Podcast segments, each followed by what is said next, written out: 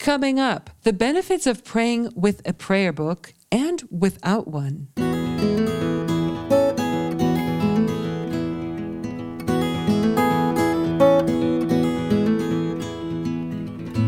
Welcome, everybody, to At Home in Jerusalem, the podcast on Aish.com. I'm Heather Dean, and this is the place where each week a well known Torah scholar drops by for a visit and shares important insights that will make home life better.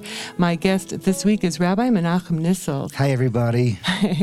Rabbi Nissel is the best selling author of Rigshei Lev, Women and Tefillah, and senior educator to NCSY, that's the National Conference of Synagogue Youth. Rabbi Nissel is a popular lecturer lecture on a variety of topics to audiences all over the world. And this week, Rabbi Nissel is speaking with us about praying with a prayer book. Okay, very exciting. okay, so welcome to At Home in Jerusalem. So good to have you here. Uh, Rabbi Nissel, why is a Jewish prayer book called a siddur? Okay, that's a great question people hold their siddur, they have no idea that they're holding in their hands over a thousand years of Jewish history. And the word siddur actually comes from the word lisader, which means something that is organized. So basically, about a thousand years ago, the rabbis got together and organized all the different prayers into one book so it could be easily accessible to everyone. So I'm wondering if the Jewish people were praying without a siddur until about 1100 years ago, why was it necessary to make one? So, once upon a time, people used to be able to talk to God just like the prophets would talk to God. They had the skill of prayer that was innate inside of them. Mm-hmm. But as years went by and Jews went into exile, they lost that skill.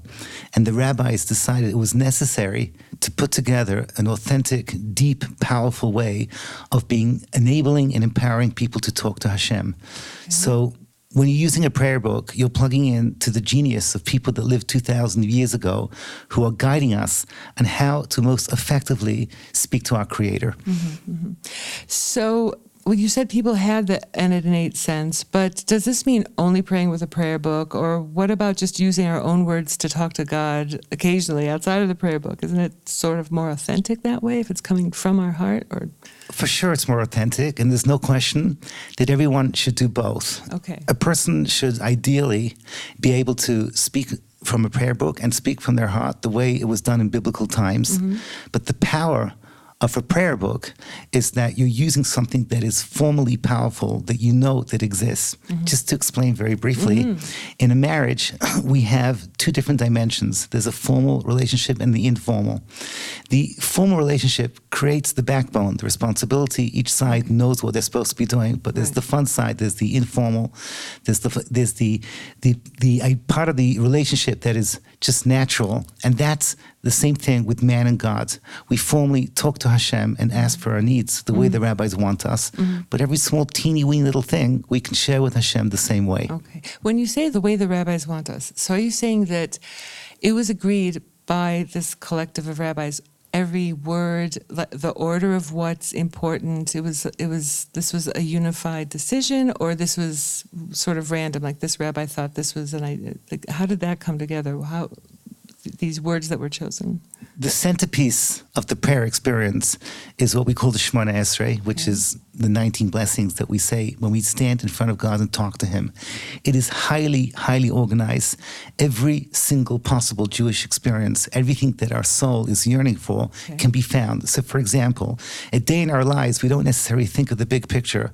We ask Hashem, that, you know, I don't want to scream at my kids today. You know, I don't want to get upset with my spouse. Mm-hmm. But we forget that we should be asking for big pictures for the Jewish people, mm-hmm. for the redemption, and so on and so forth. Mm-hmm. So the mm-hmm. rabbis gave us Got an it. authentic connection to classic prayer mm-hmm. so that we have that as the backbone of our relationship with God. Okay, good. So it's not all about just what's going in the home, but also we should be praying for things that are important to Correct, the Jewish But there's nation. no question that you need both. Yeah. Just the formal prayer is not enough. You've got to, mm-hmm. every small teeny little thing that bothers you. Right. You're stuck in traffic, you can't find parking in Manhattan. Yeah. You tell Hashem, talk to him, he's listening. Ah, okay. Yeah, you know, I've read stories uh, in, in, various magazines how our bubbies in the shtetl, the days of the shtetl, or wherever our ancestors were living, that they would be talking to God as, as a best friend. Absolutely, absolutely. Our grandmothers did not need the siddur. Our grandmothers were talking to Hashem mm-hmm. from morning to night, every mm-hmm. small little thing. Mm-hmm. Quite frankly, I just got off a plane and I talk to Hashem almost all the time. Mm. Hashem, the person sitting next to me, let him be a normal person. Hashem, let the TS agent be kind. Uh-huh. These are the prayers that our grandmothers knew. They had it in their instincts. Mm-hmm, mm-hmm, mm-hmm. I'm wondering why do we kiss the Siddur or uh, this or any holy Jewish book for that matter when it falls on the floor? So the Siddur has become a beloved holy object. Just mm-hmm. like if your beautiful child falls, you pick her up and give her a kiss. The same way, the Siddur that is infused with our tears, with our prayers, has become a holy object, and we mm-hmm. kiss it. By mm-hmm. the way, I would not kiss your iPhone that contains the Siddur. ah, I hear, because yep. that's not the holy object. Nothing compares it? to the old fashioned siddur. Mm-hmm, mm-hmm. And what is your opinion on people who say, yeah, it's downloadable on my, it's right there on the iPhone? What is, what is your personal opinion on it. Great, it, go for it. Technology is awesome. Just last week on the plane when it was dark, I used my Siddur and it was all lit up and I didn't disturb anyone and I was able to say my ah. prayers. Take advantage of what we have, but don't forget the way our grandmothers did it has a certain beauty and mm-hmm. authenticity. Mm-hmm. And I want to just uh, end with the question of what if what, what if somebody on a given day is like, you know what, nothing seems to be going right, God forbid, but uh, that someone just doesn't feel like praying that they feel sort of maybe abandoned. So it's hard to connect to prayer. What do you? Let's go back to the marriage example. Sometimes the marriage can be a perfect marriage, but we have our off days, and that's normal, and Hashem gets it, and He's there for us. And sometimes, even when the marriage is weak, you still formally are nice to each other because you just want to keep that mojo. Same thing, you have to decide for yourself. Sometimes you just say the prayers, you're not into it, but you're keeping it going. You, so to speak, you're making sure that the clock doesn't go rusty Ah, nice. But there are times when if you can't do it, then don't fake it. Okay. Okay. Great. Wow. I really appreciate you uh, stopping by and, and, discussing praying with the prayer book and uh, prayer itself. That's my so favorite much. subject. Go pray, everyone. Still talk to Hashem. Don't forget him. Oh, He's listening. Very, very nice. Rabbi Menachem Nissel, thank you so much for joining us on At Home in Jerusalem. Thank you. There's so many articles and great lectures about Jewish prayer on aish.com. Check them out. And thanks for listening.